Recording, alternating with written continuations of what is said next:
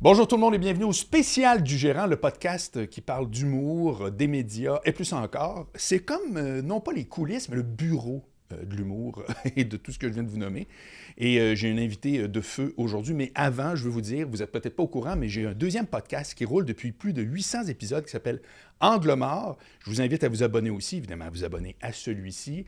Pour le retrouver, bon, Google, je ne vais pas vous dire comment faire, ou sinon marcboilard.com. Mon invité aujourd'hui, c'est très intéressant parce que c'est une fille qui a une démarche qui me fait penser à celle que j'ai faite il y a plusieurs années, c'est-à-dire qu'elle est passée de derrière à devant la caméra. Il s'agit de Stéphanie Vandelac. Coucou, Marc. Comment vas-tu? Ça va, toi? Hey, Stéphanie Vandelac. euh, D'abord, évidemment, avant de commencer, c'est toi qui as une question, parce que Marc, Marc, Marc, quel est mon surnom?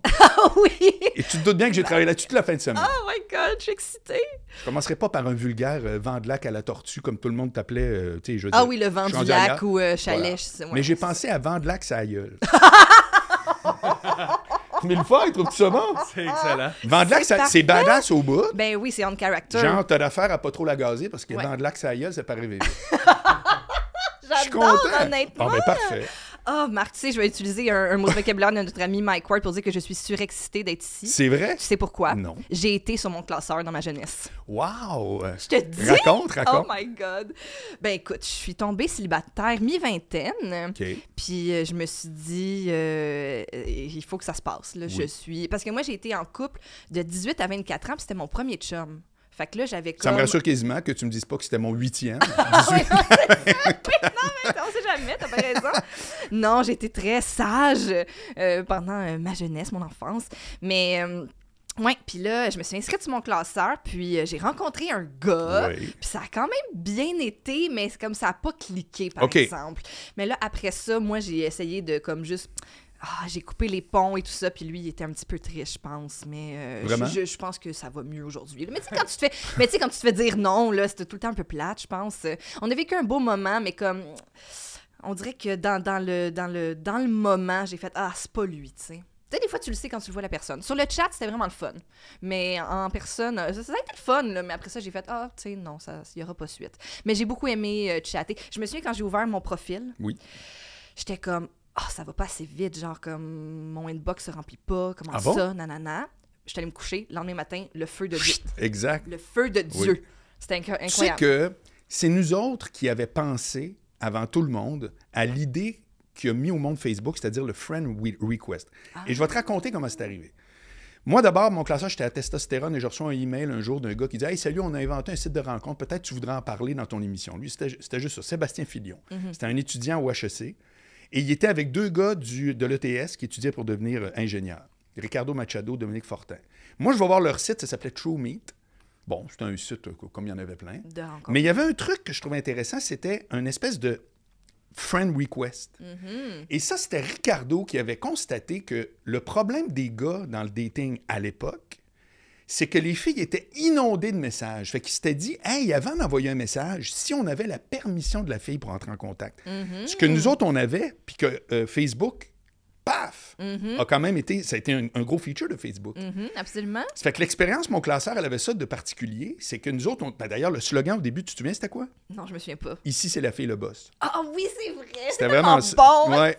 Je capote. Puis parce que la fille devait accepter ce qu'on appelait une demande d'entrevue. C'était Ouais. comme un peu le, le- le- le truc bureau et tout. Ouais, fait ouais, que c'est le fun de voir. Et on est mort en même temps que tous les sites, appelons-les conventionnels, Mm. quand Tinder est arrivé. Ouais, ouais, ouais. Puis souvent, les gens disent Ah oui, Tinder, hein, c'est parce qu'application. Non, c'est parce que c'était gratis. C'est tout. Arrêtez là en disant une- Ben oui, une app euh, droite-gauche, tout le monde peut faire ça. Mais eux autres, c'était à l'époque qui est déjà fini d'ailleurs. Mm-hmm. Ce serait un tout autre sujet. Mais l'époque où, si tu avais des inscriptions, tu avais du financement à l'infini. Ouais, ouais, ouais, ouais. Ça fait pas si longtemps qu'on entend parler des coupures. C'est exactement à cause de ça. Mhm. Les maisons d'investissement font comme, hey, euh, ça nous garde. Alors, tu vois, ça, c'est la petite histoire que Très tu as vécue comme client. Oui, exactement. C'est Oh très. God. Maintenant, parlons de ton parcours. Oui. Donc, moi, je veux savoir, parce que nous autres, on se connaît depuis des années à se croiser, Ouais. mais c'est ironiquement la première fois qu'on va vraiment Oui, jaser. oui, c'est vrai. Donc, je connais pas grand-chose de t'arrives d'où, etc. Donc, je veux avoir une idée de ton parcours Mhm. Qui nous amène à ce que tu étais, phase 1, on va appeler, c'est-à-dire une fille qui est derrière la caméra, qui travaille à l'administration, etc.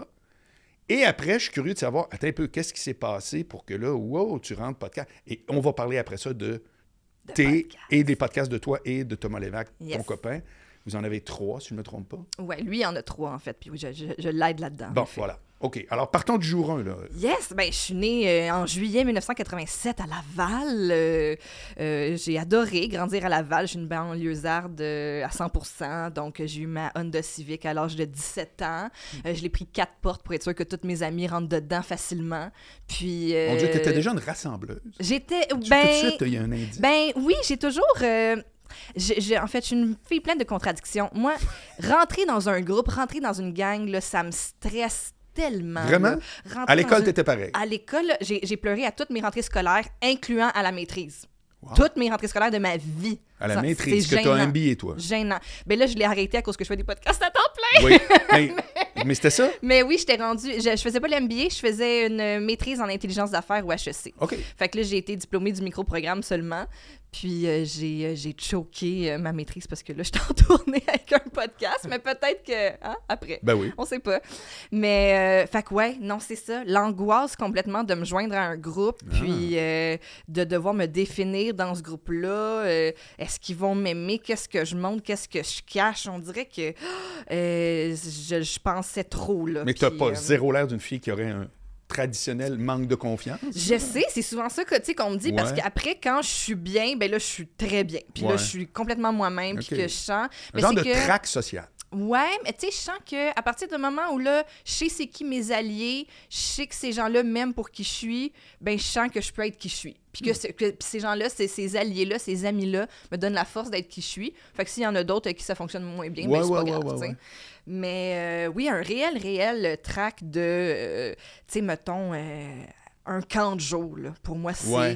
La mort. OK, quand t'arrivais, oh, là... mon Dieu, je peux pas faire ça. L'équivalent, mettons, d'une présentation orale, ceux qui n'aiment pas ça, faire ça à l'école. Ouais, ouais, ouais, ouais, absolument. Ok. tu sais, Puis, euh, puis tu sais, j'ai travaillé très fort là-dessus, justement, pour casser ça, euh, parce que, justement, bon, euh, j'ai un talent, je crois, un peu pour l'animation, une passion pour l'art dramatique, tout ça. Fait que, tu sais, j'évoluais dans des sphères où, que, justement, socialement, il y a du monde, puis c'est tous des extravertis, puis ça parle hein? fort, puis... fait que j'ai une amie aussi, année, qui m'a invité à travailler dans un camp de vacances, puis j'étais comme, OK, je vais y aller, ça va me... Tu sais, ça va me... Fait que t'étais très consciente de ça. J'étais consciente de ça, j'étais consciente qu'il fallait que je travaille ça. C'est ça. Mais en dedans, je mourais. Oh, Oh wow. mon Dieu. Mourir. Mourir, un gouffre. Oh! Mais euh, avec le temps, j'ai travaillé là-dessus. Ça reste, ça reste en moi, là. Mais, euh, mais c'est ça. Tu sais, là, on dirait que, comme je dis, j'ai- trouvé mes personnes clés. Euh, Oui. J'essaie de trouver, c'est ça, des, du réconfort en des gens qui, qui, qui me valorisent puis qui me valident. Puis là, ben, ça, ça me donne la force. Fait que ça t'a ça empêché de rien, est-ce que je me trompe? C'est-à-dire que tu es allé à l'école ça très longtemps. empêché de rien, mais ça le fait en sorte des fois que je prenne beaucoup de temps avant de faire quelque chose. OK. Comme par exemple... du- C'est-tu le syndrome « je suis jamais prête », là? Euh, c'est pas le syndrome je suis jamais prête, c'est qu'il est déjà trop tard. Exemple, j'ai commencé à faire du théâtre, j'adorais faire le théâtre, et euh, j'avais une amie qui, elle, était comédienne depuis genre l'âge de 8 ans. Puis là, elle me disait, mais tu pourrais être comédienne toi aussi? Puis j'étais comme, il est trop tard. Moi, j'ai 18, toi, t'as commencé à 8 ans, il est bien trop tard.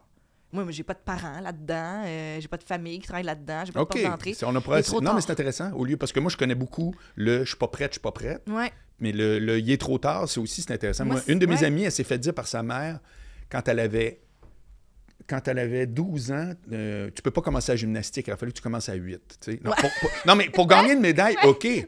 Mais pour le reste, on pour en un revient. là. loisir Ouais, le samedi, là. Ouais, ouais, exact.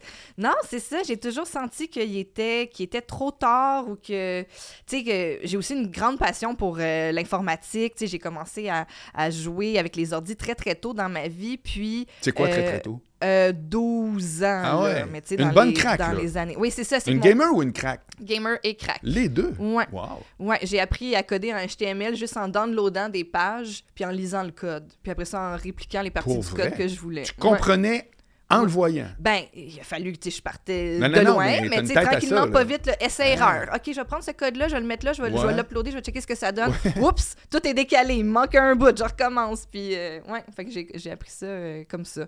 Fait que, puis en même temps, donc, après ça, j'ai voulu, j'ai considéré aller en informatique, mais je me disais, ah, mais je suis pas aussi whiz que les super whiz qui font juste ça dans leur Ouais. sous-sol. fait que je pars avec moins 10, selon moi, tu sais, comme que ça Ouais, a pas ouais, rapport, ouais. Ah, qui est trop tard. Il Hmm. est trop tard. Eux, ils sont ben trop d'avance sur moi. Mais moi, je pense pas que je suis d'avance aussi sur d'autres avec mes. Exact. tu sais. Fait que euh, ça, ça a été quelque chose que- qu'il a beaucoup fallu que, que- en- encore là, que je me rééduque. Puis que je me dise que je peux. Tu l'as fait tout seul? Euh, ça a pris du temps. Je pense a beaucoup encore là de mes amis, de mes collègues, que eux, ils croyaient en moi. Fait qu'ils ils comprenaient pas pourquoi pas moi. Ils voyaient certains talents Ben ou oui. certaines opportunités que, que je pouvais Ouais, ouais, ouais. saisir. Puis c'était comme, mais fais-le, tu. Voyons donc, pourquoi tu penses de même, tu. Fait que, fait que ça, ça m'a donc fait réfléchir puis revu. C'est drôle, hein? Je vais te dire quelque chose que j'avais pas pensé avant. Mais la dernière fois qu'on s'est vu que tu avais le chapeau euh, concertium, Ouais. on y arrive, vous allez comprendre. Ouais. C'était à la salle Albert Rousseau. C'était un show de Mike, puis tu sais, j'étais- j'y allais souvent. Mhm. Puis la réflexion que j'ai eue, je m'en souviens là, là, c'est que, puis crime, on se parlait pas beaucoup, là. Ben non. mais je suis un ancien gérant d'artiste. euh, oui, Sérieux, s'il y a un talent que j'ai pour vrai, c'est que je Ouais. reconnais celui des autres. t'as de la vision. Puis je me suis dit, elle, elle joue pas dans sa ligue. Je te jure. Tu pensais que je downplayais Oui. mon affaire. OK, ouais. C'est capoté, hein? Ouais, Je te-. Honnêtement, j'aurais jamais pensé te le dire, mais tu me rappelles cette exacte scène-là Mm. où j'ai fait. Elle est pas de. C'est comme. Qu'est-ce qu'elle fait là? Non, pas tant! Mais comme elle pourrait être ailleurs ou elle Oui. pourrait être en train de faire autre chose. Puis Ouais. je- j'avais pas d'idée, parce Ouais, que ça serait tellement plein de merde de dire oui, moi, Ouais, je, je tu devrais faire des podcasts. Je me souviens, il y avait Non. une lumière sur toi à la oui, salle Rousseau. C'est ça. Mais bref, je fais juste te dire ça que, ironiquement, ça correspond exactement un peu à. À ce que je te décris. Hein? c'est spécial. Fait que là, c'était quoi ta première job? Ma première, première job, ma vraie, vraie, vraie première job, Oui. j'ai été marqueuse. Avant, au- avant, avant de la drogue, là. Je parle. Ah ouais, ta première job. j'ai été marqueuse au baseball. T'as burn. C'est Yes. quoi informatique, baseball, marqueuse? Tu Baseball. que t'es une fille. T'es une fille où, là? non, mais tu sais, genre, feu-fille, tu les zéros. Ah, ouais, c'est ça. Moi, j'avoue que quand j'étais enfant, je tripais sur les sorcières. Moi, je voulais pas être une princesse, je voulais être une sorcière. Ok. Puis, euh, ah, je tripais là-dessus. Là, tu sais, bon, je faisais des potions magiques dans mon bain avec les bulles de bain à ma mère, là, tu sais, dans un jardin. Mais, euh, ouais, ben, tu sais, c'est ça. Euh, dès que j'ai été capable de m'habiller tout seul, je voulais plus porter de collants. euh, je, je, Tu parles? Ouais, ouais, ouais. Tu sais, j'ai quand même. Je pense que j'ai un côté quand même euh, féminin, mais pas, pas extrêmement féminin, en effet. J'ai un côté. J'aime pas l'expression tomboy, mais c'est ça. C'est quand même ça un peu. Ceci dit, c'est ça, j'étais dans le baseball. Pourquoi? Parce que toute ma famille était dans le baseball. Genre, mon Ah. cousin jouait, mon frère jouait, mon père était coach, notre voisin À jouait à Laval. Donc, pour m'inclure là-dedans, j'ai mon frère, c'est mon frère aîné de 5 ans. Euh, fait que mon père, pour m'inclure dans l'activité de la fin de semaine qui était le baseball, puis que je me sente pas trop rejet, Ouais. été bad girl, c'est-à-dire la fille qui courait après Oui. les bâtons quand les gars ont fini de Oui. cogner la balle.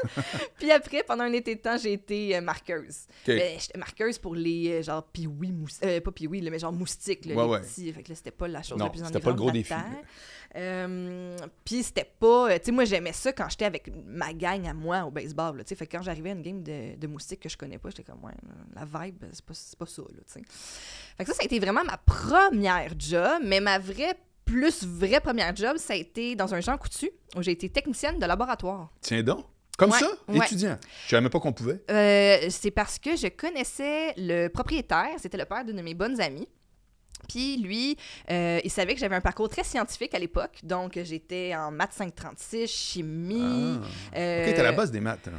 Ben, je dirais pas ça, là, parce que j'ai pas, euh, j'ai pas une réelle passion pour ça. J'aime beaucoup la physique. Ça, c'était vraiment euh, physique, chimie, j'aimais beaucoup ça. Mais les maths comme telles, quand je suis tombée dans le calcul intégral puis différentiel au cégep, j'ai fait comme oh. Parce que jusque là, ma logique me, me, me sauvait, si tu veux. Ouais, j'ai jamais oui, été une passionnée. oui. J'ai toujours été une, une- une bonne à l'école, mais jamais trippé sur faire des devoirs.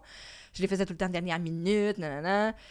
Fait que ça, tu peux t'en sauver quand tu as un bon sens logique. Ouais. Mais quand vient le temps de faire du calcul différentiel, comprends. faut que tu effaces là, les 36 numéros. Je sais très bien de quoi tu parles parce que moi, je suis une grande bolle en maths. La preuve, c'est que euh, au cégep, j'ai fait un cours de maths statistique, donc le plus insignifiant de tous, Mhm. abandonné une fois, échoué l'autre. Ah ouais. Alors, euh, chez, non, toute la ça. famille, chez nous, les maths, c'est nous autres. Mais ouais, ben, tu vois, puis le calcul mental, je suis nulle. On dirait que j'ai Ok. jamais. Je sais que je peux le faire. Je sais qu'avec un peu de pratique, ça s'apprend. Mais ça me tente pas. Ah, Tu comprends? complètement.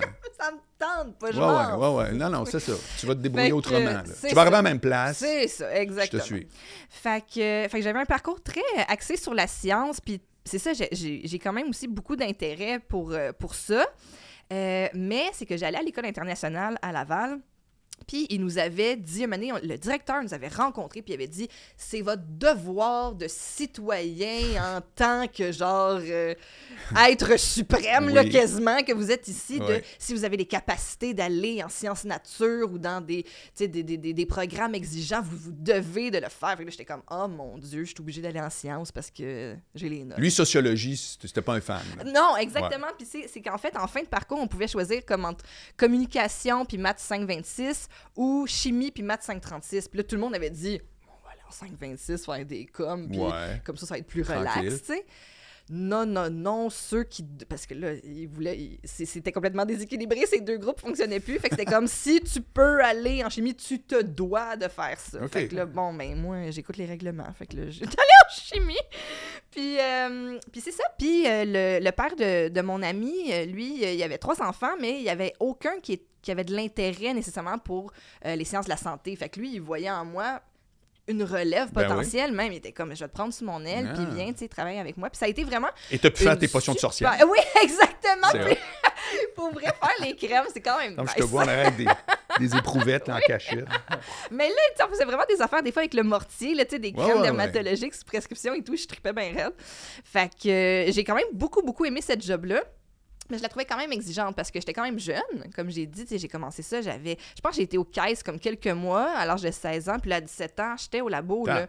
Mais au labo, tu traites pas juste des clients, tu traites des patients qui sont dans des situations Ben parfois oui. difficiles. Tu Ouais. Tu vas à la pharmacie, parfois à la sortie de l'hôpital, où tu as des traitements que tu dois prendre à vie. Ouais, mais en même temps, t'es t'es pas en contact avec la clientèle. t'es Ben oui, parce que tu reçois, tu sais, quand tu donnes ta prescription au comptoir, Ouais. c'est une technicienne en laboratoire.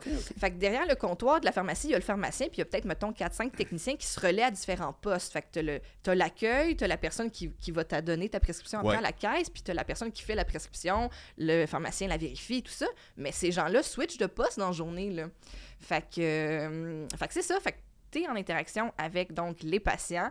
Puis ça, j'ai trouvé ça quand même difficile parfois, parce que j'étais pas tout le temps équipée, là, pour faire face à des gens... euh, À en- 17 ans, là. Oui, c'est ça. Mais là, ça veut dire, c'est quoi, mettons, un, un- un patient, là... euh, Exigeant. Ouais, non, amoché, je parle. Amoché, ben, Parce amoché, c'est- parce que c'est... Tu vas à l'urgence, normalement, tu vas pas à Ouais, mais ce que je veux dire, c'est que, par exemple, euh, quelqu'un qui a une médication qu'il doit prendre pour le restant de ses jours, Oui. des fois, il aime qu'elle soit faite d'une certaine façon. Ah. Puis là, tu lui as mis dans un pot différent. Puis là, je comprends, à chaque fois que je compte cette anecdote-là, le monde sont comme, mais qui en reviennent que tu lui as mis dans un pot différent. Mais je comprends, tu sais, mettons que t'es bien stressé, puis que t'as une médication qui est très importante à prendre pour ta survie, puis que la technicienne, tu trouves qu'elle a mal fait le, le cossin. Tu disais, y a-tu autre chose qui est mal fait? C'est fâchant. Ben, c'est ça, exactement. Fait que, tu sais, il peut y avoir des situations comme ça. Ou sinon, tu sais, des fois, les gens arrivent au comptoir d'accueil puis ils savent pas qu'ils parlent pas au pharmacien ou à la pharmacienne. Puis là, ils se mettent à te décrire toute leur histoire, te montrer leur plaie. Puis tout, puis Ouais, t'es comme, euh, euh, oui, euh, juste, non, un instant, je vous envoie le pharmacien. OK. Fait que des fois, ça crée aussi des situations que là, la pauvre personne, ça lui a pris tout son courage de dire j'ai une J'y monte, plaie là. dans le... Oui! Oh, pas elle! c'est pas la bonne personne. Fait que tu sais, toutes des petites situations comme ça, mais tu sais, c'est ça que... que que, fait que j'ai beaucoup, beaucoup, beaucoup appris. Ceci dit, j'ai, j'ai adoré. Mais sauf que ça t'a pas interpellé particulièrement, c'est ça, Ça m'a pas interpellé. Ce qui me rendait... À un moment donné, je me souviens, ça me rendait folle, c'est que dans les Jean Coutu, il y a la radio Jean Coutu. C'est tout le temps le cycle des mêmes chansons qui jouent à chaque jour. Pas vrai? Puis elle change genre aux cinq mois, genre. Puis là, un moment donné, j'étais comme, oh my God, si je passe ma vie ici, Ah, ouais. dans... Hey, c'est un message à leur envoyer. dans... Oui, je chante Pour vrai? switcher les tunes des fois, là, sinon c'est rough. Mais c'était quoi, un cycle d'une heure, tu penses?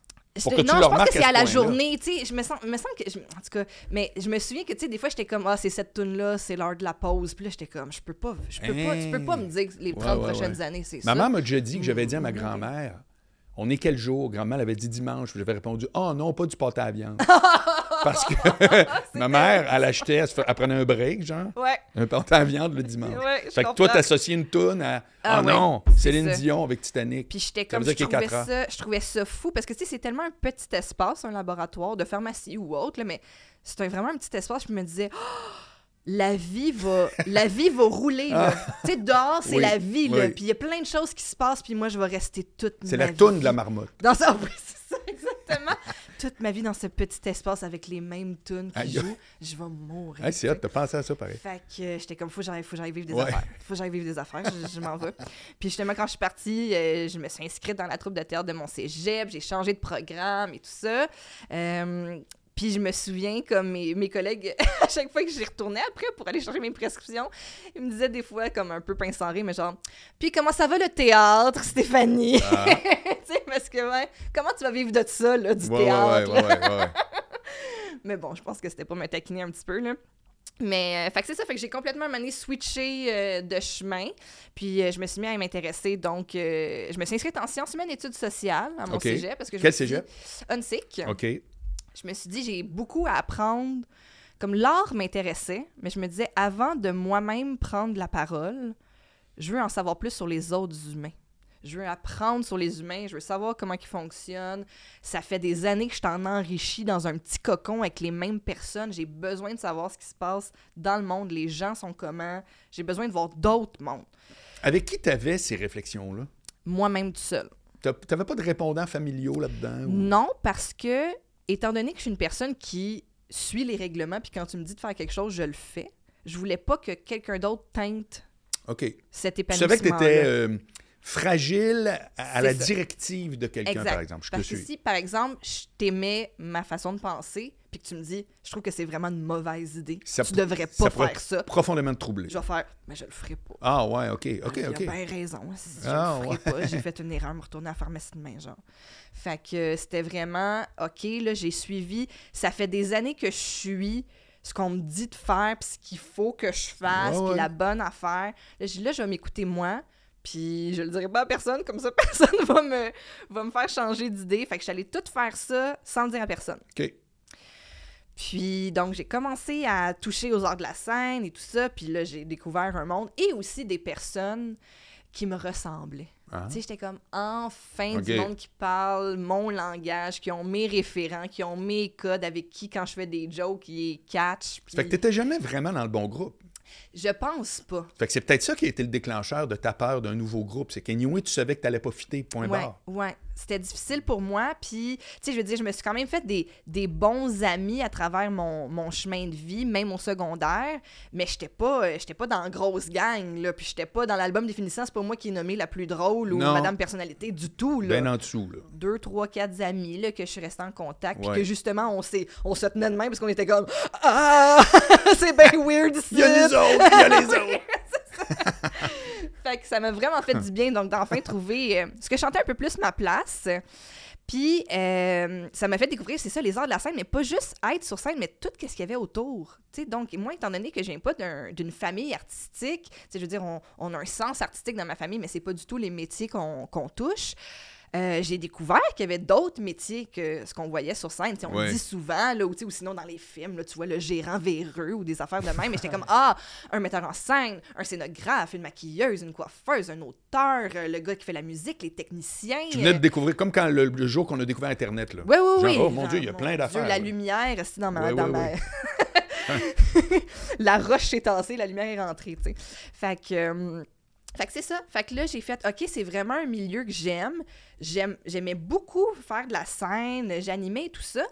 Mais j'avais un drôle de rapport avec ça. Tu sais, comme quand je t'ai dit plus tôt, euh, j'ai... Puis j'ai encore ça à ce jour, là, le je suis qui, moi, pour prendre la parole, puis à quel point c'est intéressant quand je parle. Puis, tu sais, c'est pour ça qu'à chaque fois qu'on me pose la question, quand est-ce que tu vas faire du stand-up, je suis comme... Vous voulez vraiment m'entendre parler pendant une heure et demie de temps, comme même moi, je veux pas m'entendre parler. Alors pourquoi tu n'as pas eu la moindre hésitation à venir ici, sachant que tu allais parler comme une pie non-stop? Ben, ce que j'aime du podcast, c'est l'échange. C'est vraiment. C'est un médium qui me convient parfaitement à cause de l'échange, puis qu'on peut bouncer, toi puis moi. C'est une espèce de joute à deux, puis je peux puncher sur ce que tu dis, tu peux puncher sur ce que je dis. Tu sais, dans, dans ce que je dis, je t'envoie du matériel pour la prochaine question, Absolument. pour un gag, pour une anecdote, ton anecdote de mon classeur, par exemple, tu sais.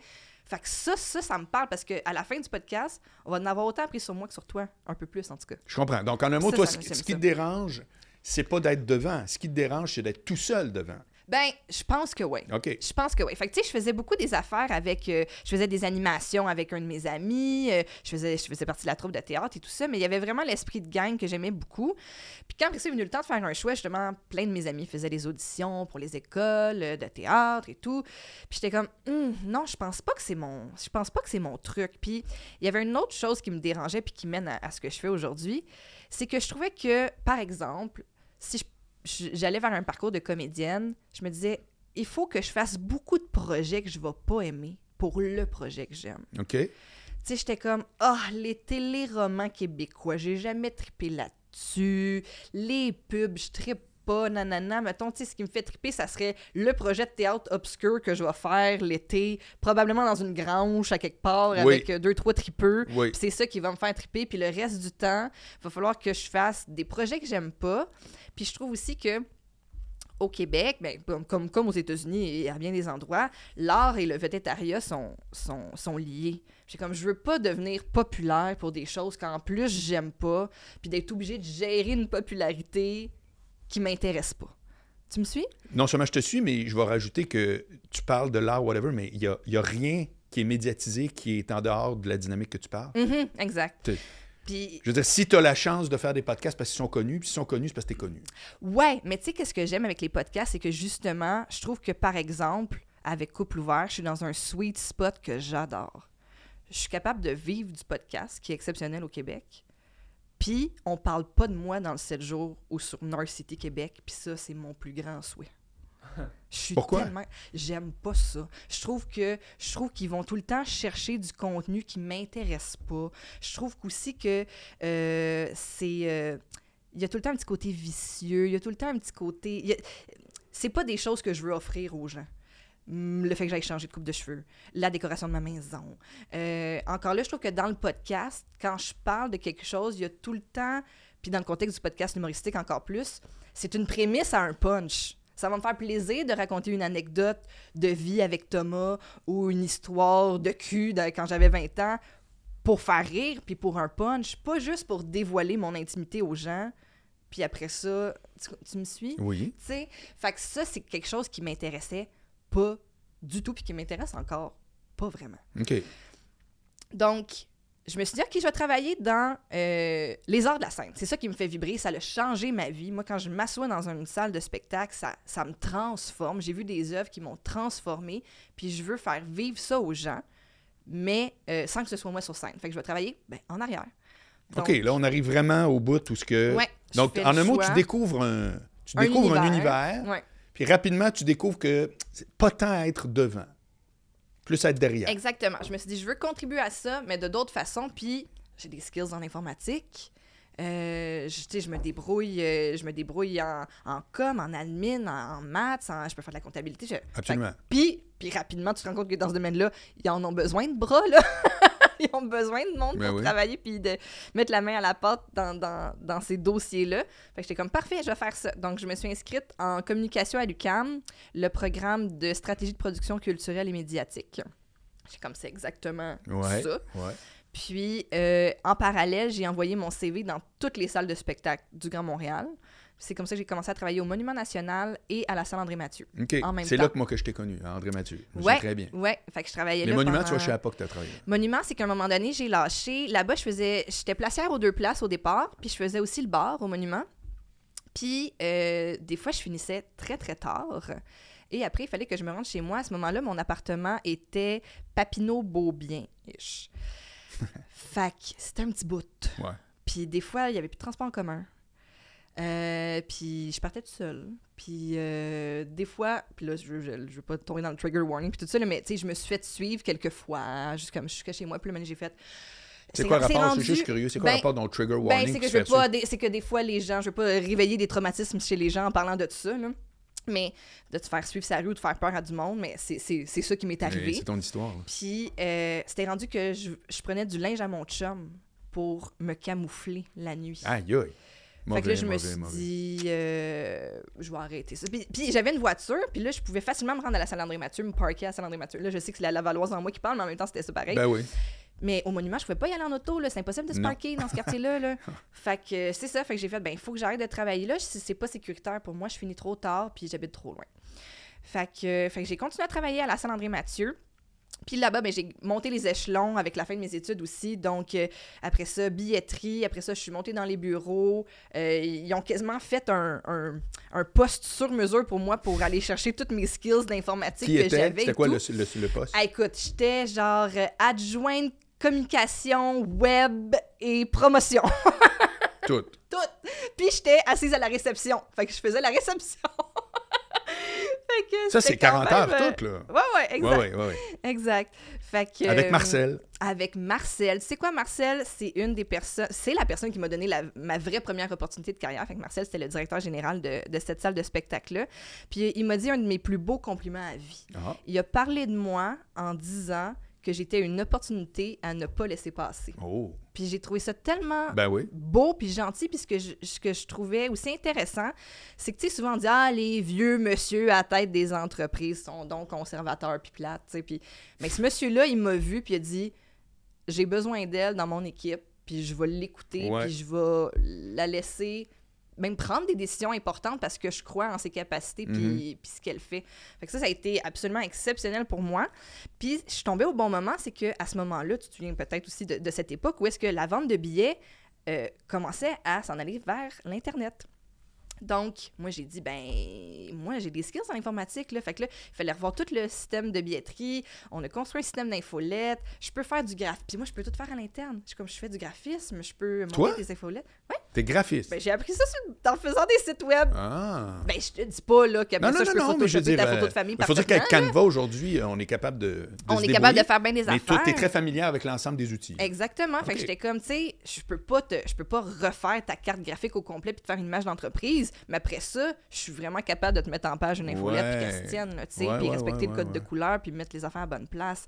Fait que tu sais, ça c'est, c'est vraiment le fun parce que tu peux aller à l'externe pour un, avec un graphiste pour quelque chose de grande envergure, mais gosser de quoi, tu sais. T'es comme une one-woman agence. Ben, ouais, de communication. Ben, ouais, Puis ça, tu dois le mettre à profit euh, actuellement, je peux pas croire. Ben, c'est, ouais, je pense que c'est pour ça que je suis capable de faire. euh, Et là, tu as switché. Concertium. Ouais, là, À quelle occasion? donné, euh, ça a été super simple. C'est que au-dessus de moi, il y avait une directrice marketing. Puis quand le poste a ouvert, il y a plein de mes amis qui étaient comme Ben, faut que tu appliques sur le poste, faut que tu appliques sur le poste, mais ils me trouvaient encore trop junior, puis je peux comprendre. J'étais quand même assez jeune. Euh, mais ils ont embauché au-dessus de moi une directrice marketing qui était aussi plutôt jeune, mais mettons une dizaine d'années plus vieille que moi. Mais j'étais comme ça, ça veut dire qu'elle, elle va rester là pendant un bout. Ouais. Puis moi, avant de monter, Ouais. ça va prendre un autre petit bout. Fait que je vais aller voir ailleurs si j'y suis finalement. Puis euh, ça a été vraiment cool parce que quand j'ai annoncé mon départ, j'ai eu plein de- d'agences puis de producteurs qui étaient habitués de travailler avec moi, notamment en humour, parce que, euh, étant donné que j'avais construit puis monté des outils de promotion qui fonctionnaient bien, Ben oui. les producteurs d'humour, ils m'avaient spoté, puis ils étaient comme, quand on fait des promotions à Laval, ça fonctionne. Ah. Puis c'est le fun de travailler avec Steph. Fait que ça a été super cool. J'ai eu plein d'opportunités, j'ai jasé avec plein de monde. Puis je suis allée travailler avec Jean-François Renault chez Consortium. Oui. Notamment parce que c'était une petite boîte. Puis ce que j'aimais, c'est que on pouvait construire de quoi ensemble. Je sentais que je pouvais vraiment contribuer à mettre ça à mon image aussi, Monter le truc. monter le truc. Puis tu sais, il voulait euh, diversifier son offre de service, ce qu'il a fait depuis. Ben oui. Euh, puis j'étais comme, je suis all-in, ça, ça me Hmm. parle vraiment beaucoup. T'étais- ton poste, c'était quoi? T'étais carrément adjointe de tout, là? Ben, c'est ça, là. Tu sais, il y avait juste JF puis moi. C'est ça, là. C'est ça. T'as le président puis t'as l'adjointe de tout. C'est ça. Fait que, euh, puis on faisait un peu de gérance, on fait de l'agence de spectacle principalement et tout ça. Euh, là, on a tout euh, ouvert une branche de, de production dans laquelle Mike s'inscrit notamment maintenant. Fait que, euh, de production, là, je vais, je vais l'expliquer euh, plus concrètement, mais c'est qu'on on Ouais, travaille avez avec un des modèle d'affaires qui était très nouveau. Hein? Ouais, c'est ça, c'est qu'on travaille avec des artistes qui veulent euh, financer leur production. Exact. Donc, c'est un peu différent du modèle traditionnel où un producteur va vraiment financer un projet. Et qui gruge une grosse partie des profits à venir. Ouais, ben oui, exactement. Fait qu'après ça, la structure rembourse la production avant, euh, avant l'artiste, par exemple. là. Donc, euh, fait que c'est ça. Fait qu'on voulait travailler plein de trucs comme ça. Donc, euh, j'ai fait ça. Et puis, euh, après ça, les podcasts, comment ça a débuté, c'est que euh, j'ai rencontré Thomas. Levac. Dans quelles circonstances? On s'est rencontrés au Gala des Oliviers. Je le trouvais très drôle. Je suis allée lui dire, puis il m'a rebuté du revers de la main en faisant comme. comme, euh, Oh. comme- oui, je sais que je suis Quand drôle, même un mauvais départ. oui, complètement. J'étais comme. oh. Mais tu l'avais vu où? Je l'avais vu sur Facebook. Il postait tout le temps des jokes. Ok. Je le trouvais hilarant. OK. Fait que je suis allée lui dire, puis Ouais. là, il- c'était pas son vibe tout à fait. Fait que j'étais comme, bon, ok, j'aurais essayé. Puis euh, peu de temps après, il me chatte, tu sais, sur Facebook, puis je suis comme, hey, comment, si là, tu m'as euh, fait sentir comme une loser? Ouais. l'autre jour. Puis là, il s'en est rendu compte dessus parce que j'ai répondu, allô, mon ami des Oliviers, puis il a fait comme, oh fuck, c'est la fille que j'ai faite comme des crises quasiment. là. OK. Fait que, mais là, on s'est mis à se jaser, tomber en amour, Vite, là. vite. Wow. habiter ensemble vite. Hein? Puis, euh, pandémie arrive.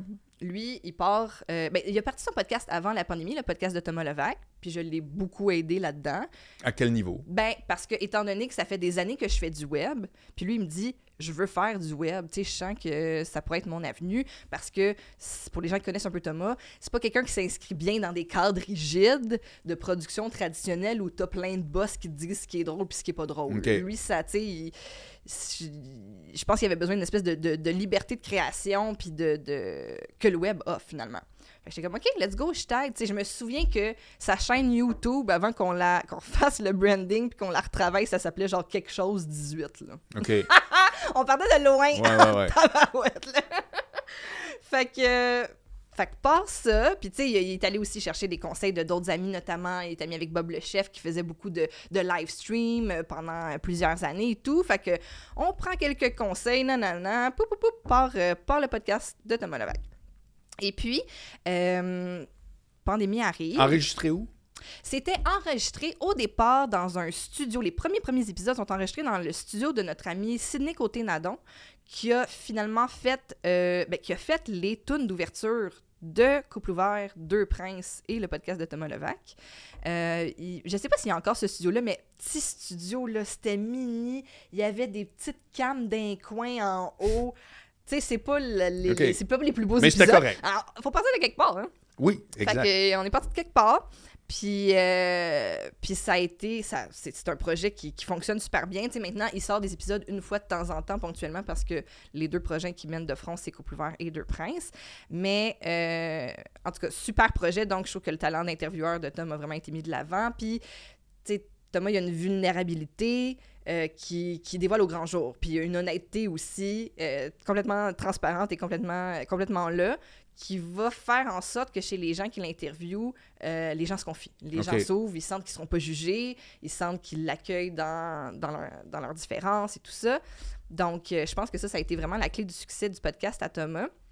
Et puis, euh, pandémie arrive, notre enfant naît, début de pandémie.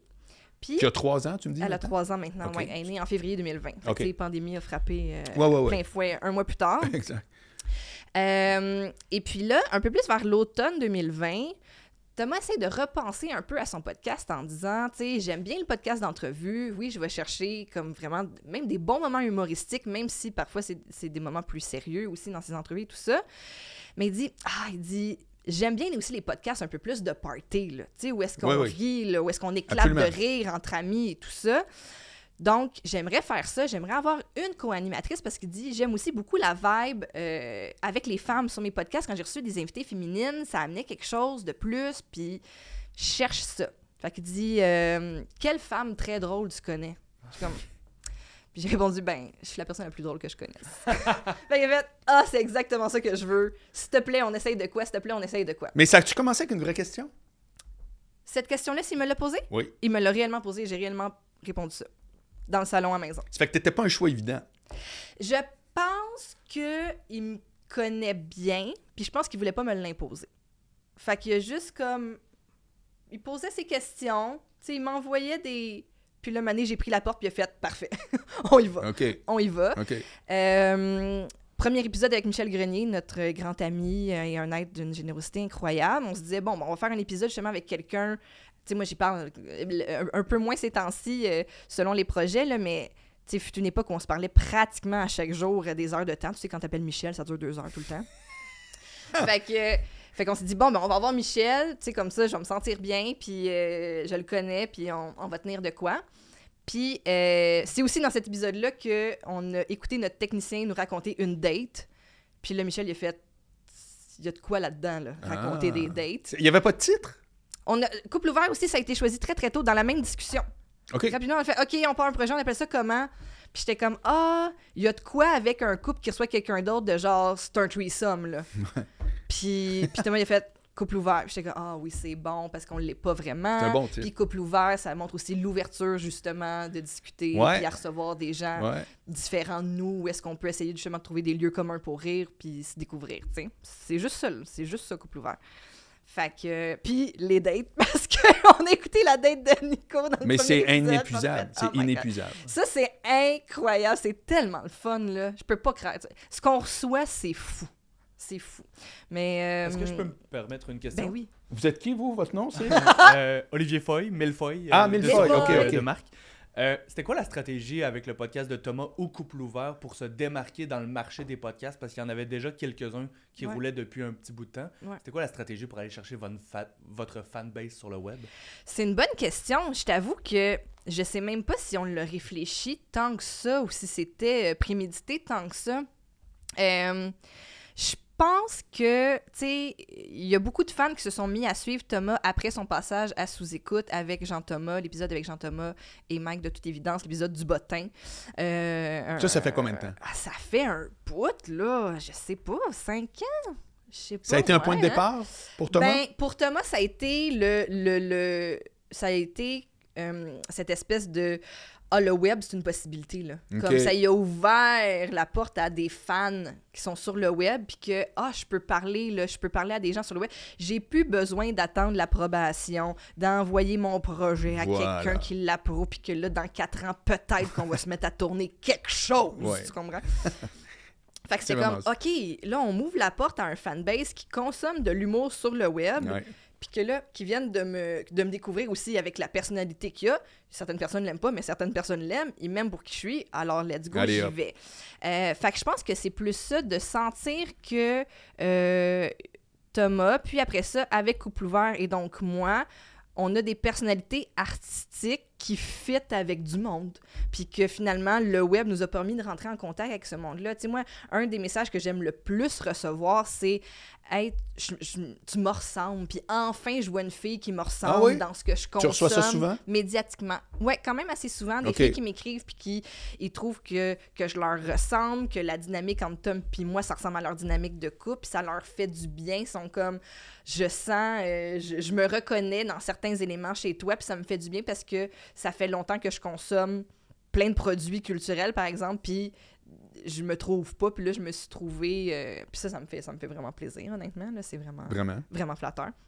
Fait que c'est ça. Fait qu'à quel point c'était une, une stratégie, euh, je te mentirais de penser que c'est un plan qui est extrêmement bien pensé et, et extrêmement bien exécuté. J'aimerais que ce soit ça. Je pense que c'est plus vraiment que c'est, c'est, on est allé à la rencontre d'un certain public. Ce public était là.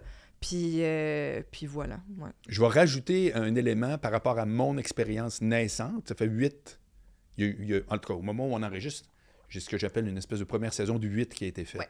Mais à la réponse à Millefeuille, c'est YouTube qui décide. Là. Ouais, ouais, ouais, vraiment. C'est extraordinaire. Les gens ne le savent pas, là, mais moi, ça a été ma grande surprise. C'est-à-dire que tout à coup, tu fais la promotion de ton truc sur tes médias sociaux partout, puis là, t'as- mais c'est 90% des gens découvrent ton truc parce que YouTube a dit Hey, Mm. ça c'est bon, on va le présenter d'en face des Mhm. milliers de personnes parce qu'il y a du trafic en fou. tu sais. Ouais. fait qu'un peu, la question est excellente, Ouais. mais la réponse, c'est que la fine stratégie, je sais pas ce qu'elle donne. T'envoies quelque chose dans l'univers, t'espères que le monde l'attrape, tu sais. Vraiment. Puis encore à ce Puis jour... que YouTube m'en veut. Ah oui, Vraiment, oui, c'est oui. vraiment. Parce que moi, j'avais. Écoute, j'ai fait 34 épisodes d'un show de cuisine qui s'appelle Chef Boilard Cuit. Oui, Qui, le monde m'appelle, il pleure au téléphone. Ouais. C'est un gars pas bon qui cuisine, qui se dit je suis très hot, finalement. Puis c'est très vrai, je l'essaie, Ouais. mais je suis pas bon. Ouais. Puis, mais écoute, j'en ai un qui a fait 1000 views. ah ouais, c'est ça. Ouais. Tu fais comment? Ouais, ouais. Mais c'est qui. Fouille-moi. YouTube a fait, regarde, tu sais quoi, nous autres, on trouve ça ordinaire. C'est Ouais. c'est Ben, ça. Tu sais, euh, je pense que la clé sur YouTube, sur le web en tout cas, tu sais, puis pour avoir travaillé aussi sur... euh, J'avais travaillé avec la gang d'Avanti puis Pierre Hébert sur le goût du risque. Puis un des éléments qu'on avait rajouté dans la stratégie euh, de, de ce plan de mise en marché-là, c'était, hey, quand on va dévoiler, là, le- le- quand on va starter la campagne de l'humoriste mystère, ce serait le fun que genre deux, trois de tes amis vedettes partagent ça pour que ça Oui. ça part après. Fait que notamment, Véronique Cloutier avait accepté de, de le partager. Puis ça a parti en fou après ça. oui. Mais tu sais. C'est là tu euh, promo, là. Je sais pas, malade, précise-la, là. parce que Le goût du risque, il y a quelques années, probablement que, que, que vous allez vous en souvenir en, en- en- pendant que j'en jase, c'est euh, un humoriste. On avait annoncé un humoriste Mais pourquoi tu pensais à. Avanti? Tu travaillais pas là, toi? Non, mais Consortium, c'est l'agence de spectacle d'Avanti. Ah. Fait qu'on travaille ensemble. OK. Et puis, euh, fait que Pierre est arrivé en meeting avec l'idée, je veux que, que ce soit un, un mystère, puis que finalement, le spectacle, c'est le- avoir le goût du risque, puis que tu prends le risque de me découvrir en venant voir mon show. Excellente idée, absolument géniale.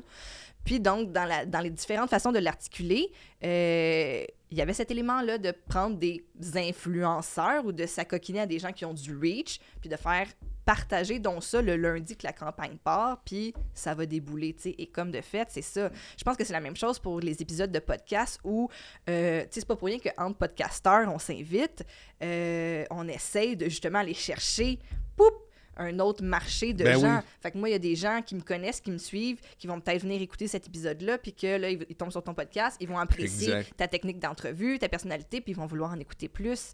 Fait qu'après ça, tu sais, tu le vois dans, dans, dans n'importe quelle histoire, de n'importe quel podcast, il y, a des, il y a des moments charnières avec des épisodes charnières. Quelle influence le podcast de Thomas a eu à, à lancer Couple ouvert? Quelle synergie ça a? Euh, au départ, c'était vraiment ça. C'était une réponse à je veux quelque chose de plus comique. Puis Thomas aussi, il se disait euh, ben moi, je veux, ultimement, je suis un humoriste qui veut vendre des billets. Euh, là, t'écoutes mon podcast, puis des fois, c'est vraiment deep pendant deux ans et demi de temps. Après ça, je suis comme, hey, venez rire avec moi. Je suis vraiment comique. Oui, mais non, non, non, mais c'est- c'est c'est très pertinent Fait parce que que. c'était comme, j'ai besoin d'un podcast Ouais. humoristique Ouais. où euh, on, on peut plus facilement aller vers le gag, faire rire le monde, montrer le style on- d'humour des animateurs ouais. Et de l'invité. On vend pas juste des tickets sur cette personne-là est drôle, c'est aussi sur j'ai le goût d'aller voir cette personne-là. Ben, mais pas que. Ben, tellement. C'est que c'est- la Ben question non, est très ça, bonne c'est un parce que. facteur tellement important puis que je trouve qu'on oublie. Oui, mais si un podcast là. est tout le temps. Tu sais, comme moi, ça se veut pas particulièrement rigolo. Ici, on s'amuse ici, mais je- c'est assumé. Tu sais, c'est pas. C'est dans un Ouais, autre ouais. registre. Ouais. Mais si après ça, je faisais, hey, oubliez pas, venez voir euh, pendant une heure, je suis donc drôle. Il y a un bout qui manquerait. Je suis entièrement d'accord avec cette, ce postulat. Fait que c'était. Puis c'est- c'est tout à fait venu de lui, ce, ce constat-là. Euh, ouais, fait que c'est ça. Donc, c'était pour que d'avoir du contenu vraiment humoristique. Puis, euh, je pense, je pense qu'on a réussi. C'est quoi le, c'est quoi le succès actuel des- de, ces deux-là? Parce que Deux Princes, ça t'implique pas, fait que je préfère qu'on parle. Ouais, ben tu sais, Deux Princes, ça m'implique pas, mais tu sais, c'est moi qui ai trouvé le titre. Vraiment? c'est pas rien. Ouais, c'est mon brag presque une euh, de, de Deux Princes. Oui, c'est ça, je suis en top, puis mon on a les mêmes skills. Euh, Mais pourquoi? Qu'est-ce qui t'inspirait d'appeler ça de même? Est-ce que tu as vu le film Elisabeth avec Kate Blanchett? Euh, non, je suis au courant parce que je suis un gros crinqué. Mais je sais exactement. T'sais, mais non, je l'ai pas vu. Parfait. Donc, c'est le film Elisabeth avec Kate Blanchett où elle joue la reine Elisabeth Ier. Et à un moment donné, euh, il essaye de la matcher, tu sais, parce qu'elle, c'est la reine vierge, la fameuse reine vierge qu'elle a jamais voulu avoir euh, officiellement d'homme dans sa vie, tout ça. Mais pendant un bout dans sa vie, ils ont essayé de la matcher avec euh, Prince et autres, autres personnages royaux de, de- des environs. Donc, à un moment donné, je sais pas si c'est le roi de France ou en tout cas, peu importe, mais c'est Vincent Cassel qui joue un Français, euh, je pense, le roi de France, peu importe, qui arrive en Angleterre, puis il essaye de les matcher les deux. Puis le clash, c'est qu'elle, elle est très euh, froide et rigoureuse et protocolaire, puis le Français, il est complètement déglingué, un peu queer euh, et tout ça. Et un moment donné, elle cherche dans le château parce que là, ils sont comme, Ouais, ça serait le fun que vous vous rencontriez ou que vous fassiez un petit souper et tout. Et là, elle arrive dans ses quartiers, puis il est en train de faire une partouze. Puis Ah, ah, puis tout le monde est tout nu, puis nanana. Puis pour moi, dans ma tête, cette scène-là, c'est Philippe Audrey et Thomas. OK. Je comprends. ça vient Ouais, ouais, ouais, exactement ouais, de là. Ah, quand bon. Il a donc euh, lancé, euh, ben, il lançait un peu les premiers jets de Deux Princes, puis il cherchait un titre, puis j'ai dit, ben, c'est Deux Princes. Vous êtes Deux Princes. Puis vous êtes deux princes complètement différents. Exact. aussi un peu entitled, tu sais, dans le sens que Ouais, là, ouais, on ouais. parle de toutes sortes d'affaires, tout ça. Puis, euh, Ah, c'est fait bon. que ça rit un peu de ça aussi. là. Fait que, Fait que, donc, le, par rapport à Couple ouvert puis euh, podcast de Thomas Lévesque, Ouais. C'est quoi là, à peu près le, le- le succès? Le, tu t'attires quelle clientèle exactement? Tu, fais un portrait... Le podcast de Thomas Levac était très, euh, très incel. Incel? Je, je- rigole, mais euh, il y avait 97% des auditeurs qui étaient des hommes et Oui. 3% des femmes. Oui. Puis là, Tom était comme, je c'est pas une vie, là, s'adresser juste aux gars dans la Ouais. vie. là. Je- J'aime les hommes, je les apprécie, mais ça se peut pas, là, tu sais, je, je veux parler à, à plein de monde, là, ça n'a pas rapport. Fait que, fait qu'avec Couple Ouvert, je pense qu'on est allé aussi chercher un auditoire, euh, on- on- en fait, concrètement, on va chercher un auditoire qui est, qui est De plus féminin. C'est quoi? C'est quoi? 60-40, femmes 60, hommes 40. Vraiment? Ouais. Ouais, exactement. Fait qu'il y a eu justement cette diversité-là d'auditoires euh, euh, qui est le fun aussi, puis qui est le fun en, en podcast aussi. Là, Tu sais, maintenant, il y a de plus en plus de podcasts avec euh, des animatrices euh, femmes, mais il n'y en a pas tant que ça, puis il n'y en avait pas tant que ça non plus quand on a lancé ça. Là, je, je parle vraiment du créneau Oui. humoristique. Là. Donc, euh, donc ça, je trouvais ça le fun aussi, là, tu sais, une femme à l'animation avec, euh, avec euh, une vie de femme, puis des enjeux de femme, puis qui parle ouvertement de sa sexualité de femme, puis de, de son évolution, puis de... Fait que c'est ça, puis, puis ça prouve aussi que tu peux faire des jokes un peu plus avec des thématiques féminines, mais que les gars les catchent pareil, là. Inversement, quand les gars font des jokes de boys, on est capable de les catcher pareil aussi, là. Fait que, je pense que justement, ça montre que euh, on est capable de rejoindre plein de monde, puis aussi avec la diversité de nos invités, encore là, dans la diversité sexuelle, diversité de, de genre, euh, euh, c'est le fun d'aller de genre d'avoir un, un couple aussi hétéronormatif ben ben euh, ben ben traditionnel euh, petite famille nucléaire puis on reçoit ben, plein de monde qui nous parle aussi plein de réalités différentes fait qu'on va chercher aussi justement plein de gens Quel rôle tu te donnes, toi, dans ça?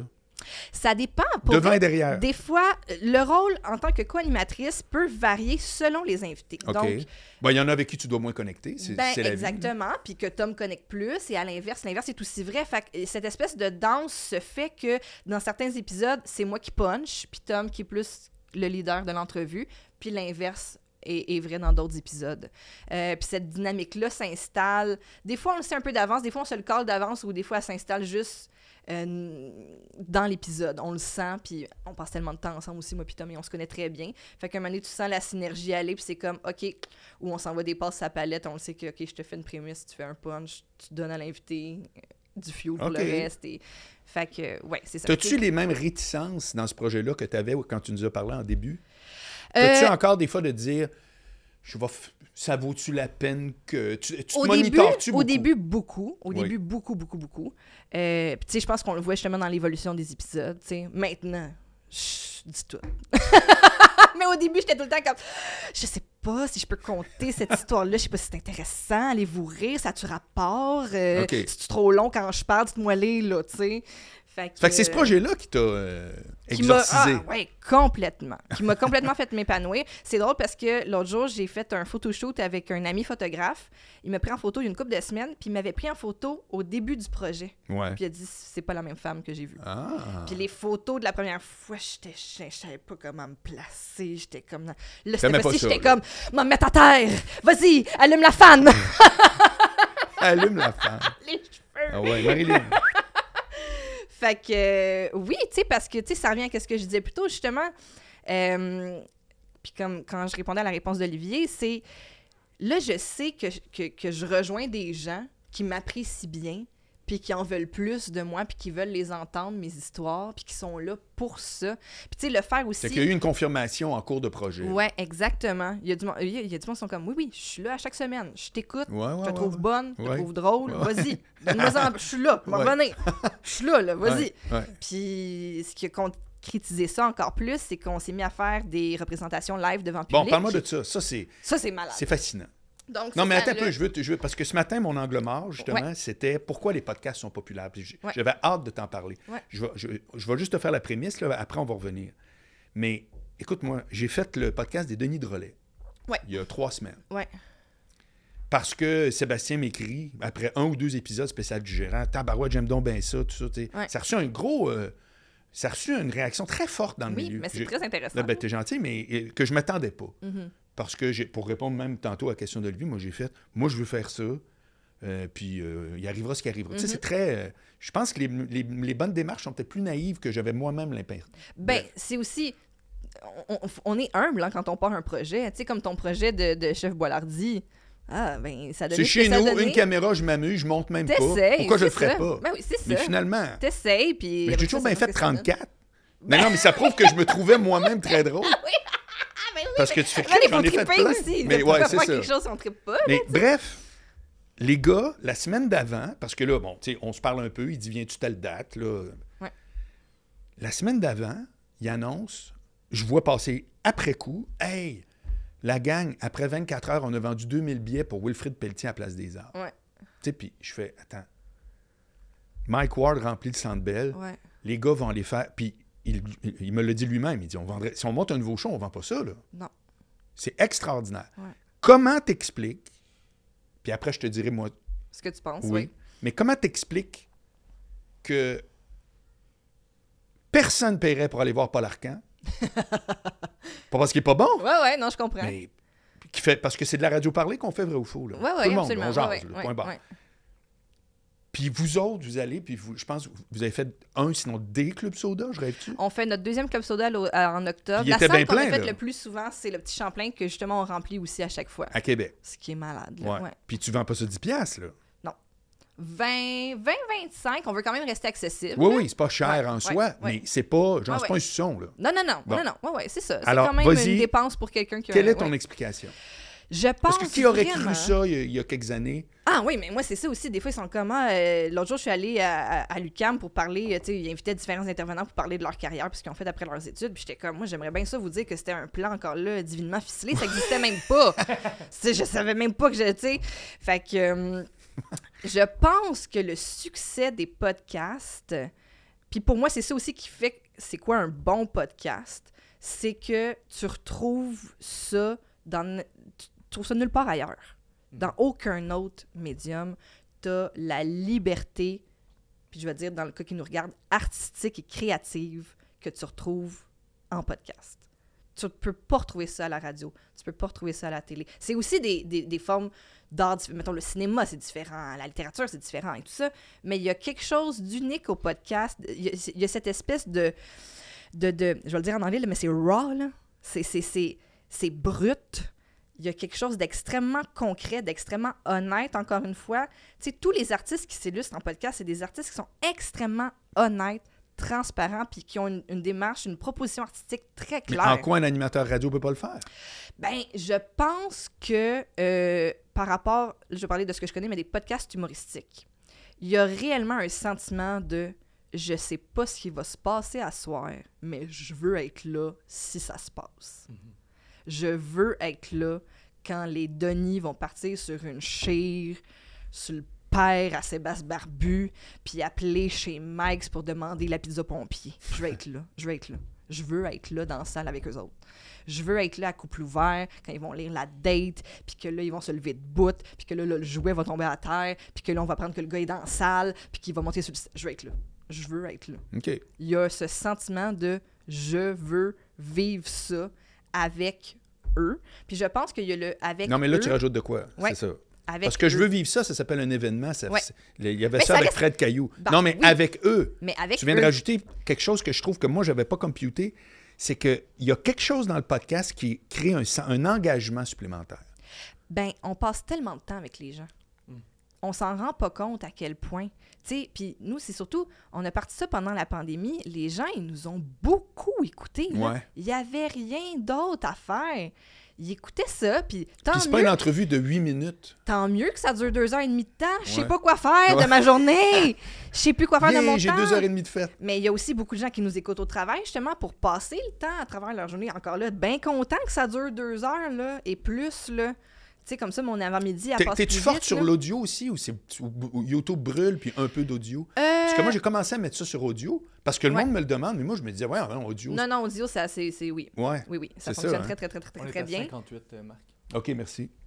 Ça fonctionne super bien euh, audio. C'est selon les épisodes aussi, c'est que nous aussi, des fois, un peu à l'instar des Denis, puis même dans sous-écoute, il y a des choses que tu veux voir. Il y a des moments Ouais. que tu veux voir. Ouais. Fait c'est sûr qu'après ça, c'est le fun de Ouais. l'avoir vidéo. Mais, euh, mais oui, je pense aussi que c'est ça. Euh, comme tu le disais tantôt, on vend des billets. Je pense que les artistes en général vendent des billets pour deux grandes raisons. Ils sont extrêmement talentueux, mais tu as envie d'être dans la même pièce C'est ça. Que Catherine Levac pendant Ouais. une heure et demie de temps. Ouais. Cet être immensément charismatique. Oui, je veux la voir, Ouais. je veux l'entendre me conter ses blagues en personne. Oui, je veux les voir en vrai, les Denis. J'ai passé tellement de temps à les écouter, ils m'ont apporté tellement de joie. Comme quand tu vas voir Madonna, tu sais, je veux dire, on a grandi en dansant sur Madonna, puis là, elle arrive au Centre Bell, on va la voir, ça nous rappelle toutes les fois qu'on a dansé dans notre sous-sol. Je vais te rajouter, moi, ma théorie. Qui n'est pas du tout. euh, je veux dire, ça complète. Ouais, ouais. non, Parce que ce que tu dis, c'est bourré de sens. Moi, ce que je pense, parce que je suis à la radio tous les jours, ça fait 10 Ouais. ans que je suis à Cogeco, tu sais, ça fait que là, je suis comme dans. Je suis en train de patauger dans les deux univers. Un traître! Non, Je un- ouais. Non, mais c'est fascinant en même temps. Ouais. tu sais, Je trouve ça vraiment super. Moi, perso, j'aime ça. Je pense que la réalité, c'est que de un, les podcasts, c'est de la radio parlée. Mhm. OK? C'est des gens qui, qui jasent. Que techniquement, la radio parlée pourrait faire ce que les podcasts font, mais ne le font pas. Pourquoi?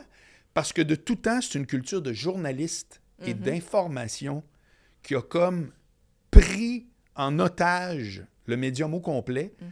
Puis étant donné que ça marche à coup de licence, Mhm. que tu peux pas dire, Hein, on va ouvrir euh, une station de radio où il va avoir couple ouvert, euh, les deux, ça, Ouais. ça pourrait. Tu peux pas, tu peux Ouais. pas aller à la radio sans avoir une licence du CRTC. Que quand Internet a permis à plein de dudes comme vous autres Mm. de dire, hey, on pourrait faire euh, une émission, tu comprends? On ouvre un mic pour Exact. dire. Il, Ouais. il- il s'est passé une révélation, c'est-à-dire, Mm. regarde l- l- la demande quasiment hargneuse qui existe pour un contenu qui n'est pas de, l'ordre de l'info, qui est un Mhm. contenu très pertinent, Mhm. mais qui, est- qui est comme le seul qu'on... C'est ça, moi, mon autre théorie, si tu veux, qui Mm. complète la tienne, c'est que ça a toujours existé des gens qui voudraient entendre parler de date, puis d'autres qui disent ah, les autres sont absurdes. Ou... Mhm. Ça a toujours existé. Et là, ça existe, et un public a rejoint une offre. Oui, absolument. Trouves-tu que ça a du sens? Ben absolument, vraiment, vraiment. C'est sûr que je pense. Mais la radio, fait- je le répète, peut faire ce que le podcast fait. Le fait pas, c'est une autre question. Ben, c'est à cause de, de, de la structure immensément lourde des médias traditionnels. OK, mais Je pense. techniquement, ils peuvent. Techniquement, ils, peuvent, ils ont des micros puis ils peuvent uploader ça sur euh, Spotify aussi. Là. Ouais, ouais, je comprends ce que tu veux dire complètement. Mais en même temps aussi, tu sais, leur, leur, leur immense structure a fait vivre bien du monde, tu sais. À quel sûr. point tu veux que tout le monde puisse parler tout seul dans un mic puis uploader, up- uploader ça tout seul sur Internet. Non, mais moi, je veux plus dire que le contenu pourrait être moins de fa- La culture rigide, pourrait là. être moins information et Mhm. plus divertissement ou autre. Tu pourrais avoir un. Mais, mais ça n'a pas lieu. Puis, Ouais. puis, puis j'ai pas l'impression qu'il y a une intention non plus. Mhm. Ce qui fait qu'ils regardent tous les podcasts en disant c'est fantastique. Il y a du monde qui va à la place des arts payer. Ouais. Effectivement. Ouais. Mais c'est pas parce que c'est pas possible que vous le fassiez. C'est que tout à coup, il y a, il y a une espèce de, de découverte de là, dans le temps de- de- du Far West. Ouais, ouais, ouais. Où il y a plein de monde qui font Hey, on va là, nous autres, puis on a juste un tamis, puis il y a de l'art. Ouais, ouais, ouais. Tout le monde peut avoir un tamis puis de l'art, mais il y a du monde qui l'ont fait quand d'autres disaient non, c'est pas de même, ça se fait. Ouais, c'est ça. Puis je pense, mais je pense que c'est tranquillement en train de changer. En tout cas, j'espère. Ben, il y a une influence mortelle. Je suis tannée aussi des fois qu'on qu'on regarde les, les podcasts comme, tu sais, l'affaire super sketch où euh, ils font n'importe quoi, ils disent n'importe quoi, des fois ça sonne mal, nanana. C'est comme, bien que tout ça peut être vrai, Oui, il y en a. euh, je trouve que quand même, dans les dernières années, il y a des grands moments humoristiques dans les podcasts. Je veux C'est dire, clair. à sous-écoute, il y a des moments humoristiques bien plus importants que dans les galas juste pour rire des dernières années. Vrai. Donc, tu sais, c'est- quand Mais même... pas juste humoristique, même des choses qui se disent. Oui, ou, euh, oui, des, des sujets touchés, des Oui. points de vue échangés, puis... euh, euh, Mais qu'est-ce qui empêcherait Couple Ouvert de se ramasser le week-end à Rouge ou à Canal Vie? on sac trop. C'est les sujets sont beaucoup trop vulgaires. Puis, pour rejoindre ton point de, de l'aspect journalistique, information, il y a pas des affaires qu'on se dit que des fois, on se trompe. Hein? Puis même, des- nous, on le dit souvent, Couple ouvert, là, tu sais, si vous traitez Couple ouvert comme un podcast éducatif, non. Ouais, ouais, ouais. non! on est ici pour rire, on est ici pour dédramatiser des situations. Les gens nous écrivent des dates parce qu'ils préfèrent rire que de pleurer d'une situation euh, moche qui leur soit arrivée. Puis moi, c'est comme ça aussi que j'approche l'humour dans la vie. Je pense Ouais. que on a souvent pensé que l'humour, c'était exclusivement rire de quelque chose, mais au contraire, c'est une façon de dédramatiser des situations, Carrément. de se les approprier, puis de, bon, passer au travers des choses terribles. Fait que, mais je veux dire, il y a tellement de choses que que tu pourrais facilement revenir contre nous faire comme faut pas que tu dises ça, c'est de la désinformation ou ça peut mettre en danger. ok. Tu sais, Je veux dire, il y a- C'est qu'en un mot, il y a Il y a encore une distance que tu sens qui fait que ça pourrait pas se transposer. Parce que la thématique totalement universels. Mais pour moi, c'est ça qui fait un bon podcast. Moi, si ton podcast peut se retrouver à la radio ou être un segment télé, Il manque quelque chose. pour moi, il manque quelque Je chose. Parce que tu profites pas justement de ce que le médium te permet, cette liberté. Mm. Puis moi, j'aime beaucoup mieux. Tu sais, je me suis tellement tue longtemps, j'ai tellement pas parlé longtemps que tu me convaincras jamais de me taire de nouveau. Je préfère parler puis me tromper, puis m'excuser, puis recommencer, puis continuer, que de me taire. OK. Fait que quand on dit aux podcasteurs, vous vous êtes trompé, vous avez dit ça, vous avez nanana, tant mieux. J'aime mieux me tromper, me le faire dire, changer d'idée, puis continuer, que d'avoir jamais rien dit, puis de pas avoir échangé. Ouais. C'est très bon, ça. C'est comme c'est quasiment l'extrait de tout ce qu'on jase depuis tantôt. Ouais, parce que, ben oui, parce que y a, dans ce que tu viens de dire, il y a la prémisse de ta personnalité Mm. qui était coincée, Mhm, le fait que tu arrives sur un projet qui t'a fait comme go, mhm. puis tu tires une conclusion vers en avant, Ouais. qui est que. euh, moi, moi, tu vois, euh, à ce titre-là, j'ai- moi, il y a une phrase, et pas de moi, malheureusement, j'aimerais tellement ça, mais que je répète souvent c'est quand deux associés sont toujours d'accord, c'est qu'il y en a un de trop. Mhm. Ben oui. Ah. Moi, Ben je suis oui. très débat dans la vie. Tu sais, ici, c'est pas le propos, mais quand, quand il y a des désaccords, ils sortent tout de suite. Mhm. Puis euh, pourquoi? Parce que pour moi, euh, ça se peut pas une conversation enrichissante où, tu l'as dit tantôt, où il y a un échange qui n'est que politesse. Mhm. Exact. Il y a un bout qui manque, là. Ouais. Ça se peut pas que je pense comme toi sur tout. Mhm. C'est même pas important. C'est même pas important que j'ai euh, les mêmes sensibilités que toi. Mhm. Tant qu'à moi, ça n'a aucune importance. Je suis même pas obligé de m'intéresser à ce qui t'intéresse. Mais j'ai le droit d'en débattre. J'ai le droit d'en parler. Ça fait que ça, ça peut être que un des deux va euh, démontrer qu'il s'est trompé, puis c'est l'autre qui a raison. Ouais, puis, Mhm. je sais que moi, j'ai passé un an avec Éric Duhem Mhm. en co-animation. Un an, tous les jours. Puis c'est resté quelqu'un avec qui je m'entends très, très bien. Ouais. Mais c'était quand même un peu un truc tordu pour moi parce qu'on n'était pas du tout dans la même sphère. Ouais. Mais ce qui était fascinant, c'était cette capacité-là de se pogner réellement sur un sujet. Puis après ça, moi, j'arrivais avec une autre affaire, puis on riait, puis on déconnait. Mhm. Puis elle était là, ma mission. Je disais tout le temps, Eric, moi, que je gagne un débat avec toi ou pas, je m'en fous. Ce que je trouve génial dans, dans le contexte de polarisation actuelle, c'est que le monde qui nous écoute, là, quand même, même qui disent Ah ouais, Boilard Dizzy ou ben c'est du M qui a raison, il voyait qu'après, là, au lieu de quitter, puis en se disant aller sur Facebook, dire en tout cas, c'était. Ouais. On, par- on partait dans un registre où qu'on s'amusait réellement. Ouais. Je trouvais qu'il y avait de quoi là-dedans. Puis quand tu me parles de ta démarche, je trouve qu'il y a ces mélanges de genres-là, Mhm. où est-ce qu'on peut rire et être sérieux, etc. Je pense que c'est une signature de podcast aussi. Je ne sais pas si tu es d'accord. Mhm. C'est le mélange des genres en général. Ben absolument. Puis tu sais, moi, avec Couple Ouvert, c'est quelque chose dont je suis extrêmement fière. C'est la variété des invités qu'on Ouais. a, d'être capable d'apprendre sur leur réalité, de se challenger des fois sur des affaires. euh, euh, de là, Couple Ouvert, on est ouvert, on veut apprendre, on veut connaître des gens, on veut les faire découvrir, les faire rayonner euh, pendant une heure de temps. euh, échanger puis comme tu dis après ça si on finit puis il y a certains trucs sur lesquels on n'est pas d'accord ou qu'on n'est pas sûr ou qu'on a envoyé dans l'univers Il n'y a pas de crime, là. non, exactement. Exactement. Que C'est quoi ton, ton, ton évaluation du dating avec tout ce que tu entends en 2023? C'est quoi cette Oh zone-là? Non, mais je veux préciser oui, parce je que comprends. moi, l'affaire qu'on m'accusait le plus dans le temps de mon classeur, puis que j'étais à TV, puis je parlais juste de ça, Ouais. c'était Ah, Marc Boilard, il parle de relations de couple, puis il n'y a pas de blonde. Non, non, Ouais. non, non. J'ai jamais parlé de relations de couple. Vous Mhm. mélangez les zones. Mhm. Toi et Thomas, là, vous Ouais. n'étiez pas un couple au début, vous étiez en dating. Ouais, ouais, Bon. complètement. Fait que ma question, je veux qu'elle soit très précise, puis c'est ce que tu me parles. Parce qu'évidemment, dans le couple ouvert, tu dois avoir aussi des relations établies et de tout. Ouais. C'est quoi, d'après toi, le dating? Le dating, c'est-à-dire, tu sais, Tinder, patente. Quelle lecture tu fais de cette réalité-là aujourd'hui? La zone, moi j'appelais ça la zone rencontre. Mhm. C'est quoi? Ben, c'est sûr que ma vision est teintée par, tu sais, majoritairement, les gens nous envoient leurs histoires difficiles. Oui, c'est sûr que je suis comme... Les histoires d'horreur sont toujours drôles. Euh, je, je, des fois, j'essaie de me projeter, tu sais, ben, j'y pense pas souvent, mais je me dis, hey, si je retombais célibataire, Ouais. oh my God. Trouves-tu que c'est une pire jungle qu'avant?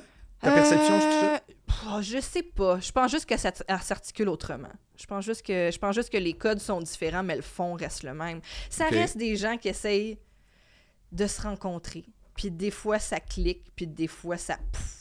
Point barre. C'est tout. Fait que ce soit sur internet, que ce soit sur une app, que ce soit dans un bar, que ce soit sur un site concret HTML, euh, que ce soit à job, euh, ça reste la même équation. Fait que tu sais, juste de trouver quelqu'un avec qui, poup, les choses s'imbriquent un petit peu, puis que tu, sens, tu te sens confortable, tout en sentant que t'essayes moi, j'ai tout le temps, Tom, il me fait sentir confortable, mais il me fait aussi sentir que je peux m'améliorer sur certains points. J'ai envie de m'améliorer pour lui.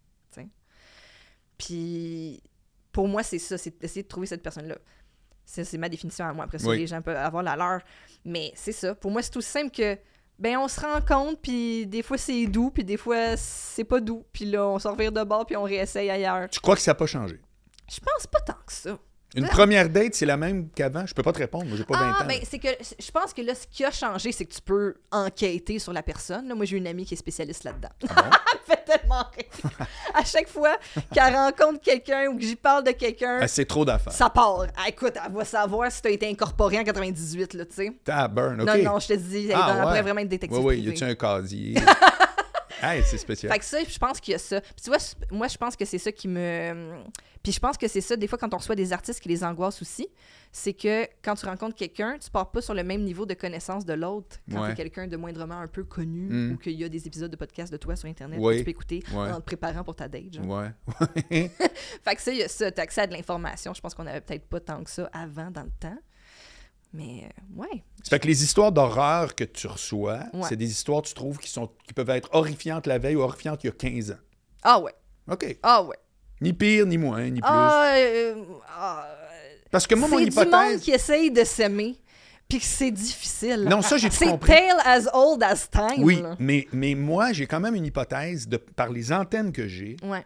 qui est que Tinder a scrappé le dating. Comment?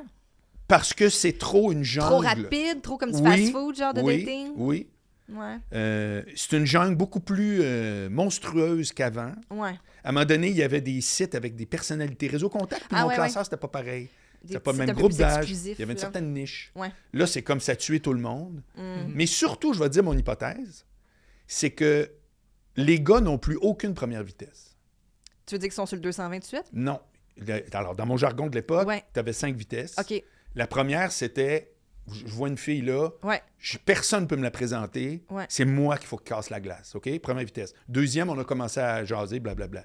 Moi, je pense que Tinder a fait qu'il n'y a plus aucun gars qui a des skills de première vitesse. Ah, tu veux dire juste, mettons, croiser une J'ai fille l'impression que, que, a- les filles vont dans les bars maintenant, puis que c'est 50% moins de gars qui vont leur parler. Ah, Là, je peux me tromper. Je comprends ce que tu veux Nos dire. amis nous le diront. Ouais, Mais j'étais curieux d'avoir ton avis. Cette espèce de première approche. Elle est juste faite sur Tinder. Mhm. Les gars peuvent se cacher tranquille. Si elle répond pas, c'est pas grave. Faut que tu te Mhm. mouilles là, de te lever et dire Allô, moi je m'appelle Marc. Ouais, ouais, ouais, ouais. Mais je pense que ça, cette- ce courage-là, slash, euh, et aussi habileté, parce qu'à un moment donné, c'est à l'usage. Oui, là. ça prend du courage. Voilà. Ouais. J'ai l'impression que Tinder l'a tué. Mm. Ce qui fait que. Puis pourquoi je te dis ça? Parce que j'ai des filles plus jeunes qui me disent si on n'a- si on fait pas de move, écoute, moi, dans mon cercle d'amis proches, là, Ouais. j'ai des filles qui disent. Puis c'est moi qui ai remarqué un moment donné, suis comme, attends une minute, là. Tu me dis, c'est toi qui as approché. Ça n'existait pas, moi. Ah, ouais, ouais. Moi, je sortais tout seul dans un bar ou à deux ou à quatre gars. Les filles venaient Puis on pas, faisait euh, rien, on retournait tout seul, là. Ouais. C'est point barre. Puis là, je les entends dire Ah, moi, c'est moi qui ai approché mon chum. J'ai fait la seule hypothèse que j'ai, c'est que les gars le font plus parce qu'ils font juste cacher en arrière de leur. Mm. Ding, ding, première vitesse. Il check, euh, puis il check le, check le menu. Ça se peut-tu? Ça se peut. Hey, c'est ça qui est difficile pour moi parce que j'ai jamais. Oui, j'ai été sur mon classeur, mais j'ai jamais été sur les apps. Fait que je la connais pas. Fait que vous avez pas, dans Couple ouvert, vous avez pas vraiment des, des genres de. Vous avez pas comme des questions, là. Non, moi, C'est des nous- anecdotes. Oui, oui, puis on a des gens de tous âges qui nous écrivent aussi. Là. On, a, on a des dates de mon classeur. Il y en a qui nous racontent des dates back in the days de mon classeur. Chaque fois, je jubile. Ouais. Euh, des dates Tinder, des dates, euh, des dates de mon collègue de travail, on se tripe dessus, puis on est allé prendre une bière après. y y il y a encore différents, euh, différents scénarios. Fait que c'est pour ça que je suis comme, je t'entends. Parce que moi, je n'ai pas assez vu dis. pour pouvoir. Parce que c'est vrai, ce que je voyais, c'était des trucs rigolos puis des anecdotes. Ouais, ouais. Et Je me disais, y a-tu des fois du monde qui vous demande, hey, qu'est-ce que je devrais faire? Ben là, tu vois, ben là, t'écouteras Deux Princes parce que là, les gars, ils ont ouvert une boîte à justement conseils. Je comprends. Si tu veux les conseils de Ouais. Philippe Audrey et Thomas, c'est pas, c'est pas peut-être que tu veux pas, puis je comprends. Hein? On revient à ton fameux, on peut se tromper On dans peut un se podcast. tromper, on peut se tromper. C'est pas éducatif Deux. Princes non plus je là. C'est quoi les prochains projets, là? Euh, Parce que tantôt, tu as dit de quoi, je suis obligé d'y revenir. ouais, Tu as dit maintenant, j'ai envie. ouais, Vous les générez où, ces revenus-là? ouais. Il y a différentes sources de revenus. Il y a le Patreon, Ouais. il y a les commandites, puis il y a les revenus publicitaires de YouTube. Puis dans l'ordre, c'est quoi? Euh, euh, ça dépend des mois, parce que ça dépend des commandites, ça dépend des views, ça dépend... Les commandites, ça- ça ils- peut- on, on t'approche? Allô, j'aimerais ça que tu plugues ta affaire? Euh, maintenant, on travaille avec Amélie, qui, qui fait aussi, qui travaille avec Michel Grenier, ah oui, qui s'occupe des ont... commandites Oui, oui, de oui, oui, oui, euh, oui. sous-écoute, de distorsion Absolument. aussi, de nous autres, puis Pentelis, je pense. Fait que euh, elle travaille super bien, c'est super le fun. Ça, c'est le fun aussi d'avoir quelqu'un qui, Ben oui. qui, qui, qui négocie puis qui gage tout ça Ouais, euh, pour hot. toi. Euh, et on a aussi les revenus de, des spectacles live quand on en fait. Donc, que ça, c'est plus un peu du break-even, parce que, tu sais, on choisit quand même de faire des petites salles avec un prix de billet plutôt Ouais, bas. ouais. Fait que couvrir tous nos frais, des fois de déplacement, l'équipe technique et tout ça, c'est pas là euh, on, fait wouhou! Mais. Tes prochains, c'est quand? On fait, euh, on fait le petit Champlain le mois prochain. Euh, on en fait en fait toute, toute euh, l'année 2023 jusqu'en décembre. On fait le Club Soda aussi en, en octobre de nouveau. On finit ça à Coansville en décembre. Ça, c'est comique parce que Coansville, maintenant, c'est une salle qui appartient à mon ancien voisin de mon premier appart. On allait au cégep ensemble. Lui, il était dans un groupe rap dans le temps, pendant Ok. que moi, je faisais du théâtre. Puis là, Ah. aujourd'hui, on est comme « Oh, je m'en viens dans ta salle de spectacle avec mon projet, qu'il l'eût cru. » Fait qu'on est bien excités de Qu'est-ce qui ça. fait que tous les podcasts à Montréal, ou presque, Ouais.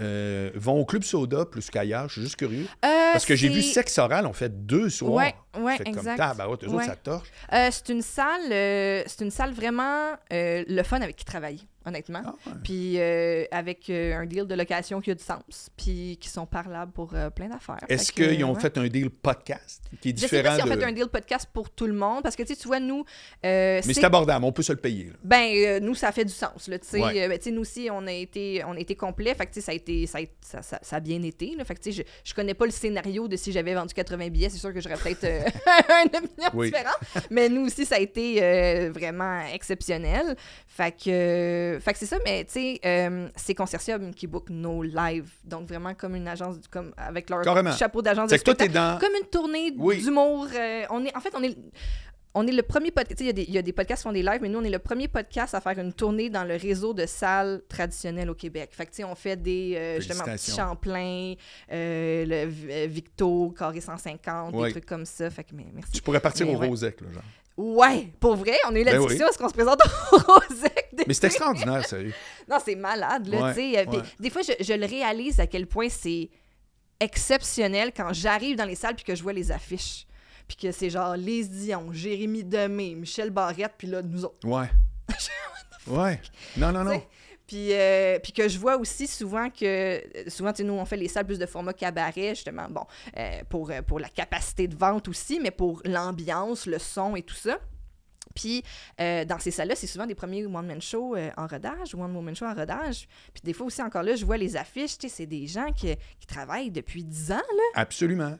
Puis qui sont Oh, enfin oui. en tournée. Nous, ça fait deux ans qu'on fait ça, on est comme Salut, on Ouais. est en spectacle demain, nous autres. Yahoo! D'ailleurs, qu'est-ce que tu penses de... Parce que moi, je vois qu'il y a deux univers de podcasts au Québec. Il y a Radio-Canada, puis il y a Mhm. tout le reste. Ouais. Ou tu rentres du cube aussi dans Radio Cannes? Je rentre nulle part. OK. Mais t'as as Radio-Canada qui est genre encore... je- ceux qui sont là, ils ont un chèque, ils sont produits, il y a le réalisateur, la patente. Ouais. Puis t'as euh, tout le reste, là, tu sais, Ouais. qui fait comme, Hey, moi j'en lance un, puis je vais payer mon studio, puis euh, Ouais. YouTube, la patente. C'est c'est quoi, toi, ton analyse de ces deux univers-là, qui ont l'air d'ailleurs de pas zéro connectés, là, zéro? Ah, Ils se connectent tellement pas, c'est fascinant. Euh, ben, je pense seulement que Radio-Canada a repris la structure de, de production traditionnelle puis l'a appliquée euh, au podcast. Fait que, tu sais, je pense qu'elle a une structure du genre, euh, bon, moi j'ai deux idées de podcast, un sur les grenouilles puis un sur les plantes artificielles. Je le propose à Radio-Can. Ils me disent non, les grenouilles, mais les plantes artificielles, ouais, je vais prendre cinq épisodes de, de 12 minutes puis ce serait le fun que Boucardiouf soit là. puis là, ben, puis là, ils partent avec ça. Puis ben, après ça, t'as les, les, les indépendants, mais les réellement indépendants, là, parce que tu sais, il y a des gens qui se disent producteurs indépendants qui sont dans cette structure-là. Je comprends ce qu'ils veulent dire. Là. Ils sont producteurs indépendants dans la structure traditionnelle, c'est-à-dire que euh, ils ont leur propre compagnie, mais ils restent quand même dans le schéma traditionnel de je propose un projet à un diffuseur, le Je diffuseur l'approuve, me Ouais, donne ouais. un Et voici budget, un chèque, et je ouais. pars avec ça. Tandis que là, t'as l'autre scénario qui est les artistes autoproducteurs, là, mais réellement, là, puis c'est tout du monde qui te disent ben moi, justement, je suis capable de m'en acheter un micro, je suis capable de louer un studio à l'heure, puis euh, de, de me faire du contenu, puis de le mettre sur ma chaîne. Euh, tandis qu'en parallèle, je pense que c'est euh, justement Charles Deschamps qui parlait de ça récemment au podcast de Pentelis. si tu participes des fois aux, euh, aux émissions télé plus traditionnelles, humoristiques, après ça, ton number leur appartient pendant trois ans, ils diffusent sur leur plateforme, plateforme exclusivement. Il y a beaucoup, beaucoup de barrières avant de te rendre à accéder à un numéro Ouais, X, ouais, ouais. Que tu as aimé. Euh, alors que là, tu es comme, hey, moi j'ai envie. de- Puis en plus, souvent, tu l'humour, c'est aussi euh, c'est d'actualité. là. Tu sais, moi, des fois, si je réécoute des vieux épisodes de Couple ouvert, je sais pas que ça l'a mal vieilli, mais c'est que c'est vraiment imprégné dans une période X de Mhm. temps. Donc, il y a cette instantanéité-là aussi qui est vraiment intéressante. Euh, c'est une structure parallèle qui s'est créée, je pense, à cause. euh, pour répondre au manque de la structure Ben, on revient à ce qu'on traditionnelle. parlait tantôt. Mais oui, exactement. Je pense que la structure traditionnelle, elle existe. C'est un gros bateau. Puis, tu sais, tourner un gros bateau de bord, c'est long. Puis, je comprends que c'est compliqué. Mais, tu sais, ça fait. Je veux dire, la relève à la télévision, elle a 40 ans, là. Tu sais, moi aussi, mettons, on a- quand on a gagné un Olivier récemment, comme vous êtes la relève en podcast. Comme pour les podcasteurs, on est leurs parents. Là. Une Ouais. nouvelle pour vous autres. Ouais, là. ouais, ouais, ouais. D'ailleurs, c'est quoi ton public cible? Euh, Je suis très curieux de ça. 25-35. OK. Majori- un peu plus de femmes que d'hommes, un, peu, un peu mélanger les deux. Euh, travailleurs, des fois des enfants, des fois pas. OK. Ouais, vraiment. Ben, finalement, du monde qui nous ressemble, tu sais. C'est c'est pas, c'est pas même compliqué. Mais aussi, aussi des plus jeunes, aussi des fois un petit peu plus vieux. Tu sais, à chaque fois qu'on dit, c'est c'est ça qui est cute, à chaque fois qu'on fait comme, ah, tu sais, on sait que les vieux, ils se collent de nous, il y a tout le temps comme, moi j'ai 55 ans et je vous écoute et je vous aime, là, c'est vraiment super Oui, gentil. oui, t'as tout le temps. c'est vraiment fin. Mais tu vois, moi, Angle mort, c'est quasiment euh, 70% 35-55. Mais ça, c'est ma grosse tranche d'âge, c'est 25-35. Ben, je pense que tu Fait que ça viens n'a pas tant rejoindre rapport avec euh, l'âge de qui est en avant, ça a rapport avec le propos, la le vibe, il y a contenu, plein d'affaires. peut-être, ouais, c'est ça. Ouais. Ouais. Ben, c'est ça. Je pense que toi, tu, tu parles aussi beaucoup à des gens qui s'intéressent à cette industrie-là, qui Ouais. veulent peut-être y travailler, qui travaillent peut-être déjà ou commencent à y Ouais. travailler, puis là, veulent connaître des rouages Ouais, ou ouais, des ouais, histoires. C'est sûr que ça, c'est intéressant. Et là, je rêve-tu ou euh, t'as un studio? Là? On a un studio, oui. On a, on a, on a maintenant notre propre studio. On Quelle avait même aventure! parlé à mon début. Hein? Oui, quelle aventure. C'est tellement de travail. euh, Ah bon? C'est euh, c'est euh, beaucoup de job. Et Parce qu'on est parti from scratch. là. Il n'y avait rien dans ce local-là. là. Il n'y avait même pas de plancher. Fait qu'on est parti vraiment de loin. On a eu heureusement beaucoup, beaucoup, beaucoup d'aide euh, dans le sens de on a plein de personnes talentueuses autour de nous qu'on a pu aller chercher leur service pour nous aider à monter la technique, monter le décor et euh, beaucoup de gens qui veulent aussi nous, nous aider parce qu'ils nous aiment puis qui veulent contribuer. tu sais. Ben oui. Euh, la, la- Vanessa qui nous a aidé pour la décoration, c'est parce qu'elle nous aime beaucoup. Là. Elle était comme moi, je vous aime, puis je veux vous aider, puis je suis là, puis elle nous a fait un plan en 3D, puis tout, c'était comme. Fait que on a, on a cette chance-là aussi d'être entouré de gens talentueux qui ont voulu euh, nous aider là-dedans. Puis le, le plus gros trip pour moi, parce que ça revient encore là à ce qui me fait triper pour vrai, Oui. c'est que maintenant, il y a d'autres podcasts dans ce studio-là. Il y a d'autres gens ça, qui s'approprient l'espace. Ouais. Puis ça, je trouve ça Mais, vraiment mais c'est où l'ouvrage d'abord? Tu veux dire le monter? Parce que là, maintenant, Ben, le ça monter, roule. puis là, ben, c'est le gérer, c'est gérer. euh, tu sais, je veux dire, euh, la technique. euh, la T'as acheté technique, pour combien de... de, de, de, Ah, c'est environ. Parce que nous, on a aussi un éclairage au plafond et tout diffusé. Là, je te dirais que c'est comme un bon 20 000 de stock. Pour vrai? Ouais. Holy. Là, venez pas nous voler parce que j'ai dit c'était quoi. Non, mais 20 000 balles. Ouais. OK. Ça fait que c'est pas vrai que ça se fait à coup d'iPhone quand on veut de Ben, la qualité. tu là. peux, si tu veux. euh, Puis, tu sais, la qualité, on l'a travaillé fort. En même temps, le local est gros, il y a de l'écho. Tu vois, la semaine prochaine, on rajoute des panneaux. Je trouve que, c'est un gros, gros, gros work in progress. Puis, c'est justement une gestion budgétaire aussi. Quelles dépenses on fait en premier, quelles dépenses Ben oui. on fait. On Ben fait oui. des choix. On n'a pas pu tout faire tout de suite. J'aimerais ça te dire que je suis millionnaire euh, du podcast, mais euh, pas encore.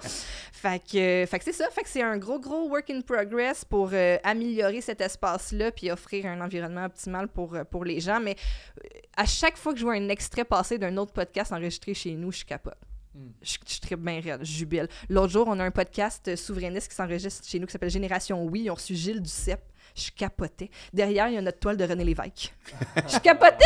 J'étais comme, voyons donc, Ouais. c'est que c'est malade? C'est un très beau projet, honnêtement. Tu sais, c'est vraiment des projets cool. À chaque fois que je, je regarde les épisodes qui sont passés, je suis comme voir que ce monde-là sont, sont passés chez nous, tu sais, tout du monde talentueux. Puis ça, c'est ça qui me fait le plus triper. Fait que je me dis tout le temps, si un jour, encore là, ça revient à je me sens ingrate, puis c'est pas intéressant quand je parle, si le monde s'intéresse plus à ce que je dis, je- ça va toujours être pour moi une réelle passion de Tu pourrais faire redevenir rayonner. derrière. Oui, C'est drôle, hein? Mais oui!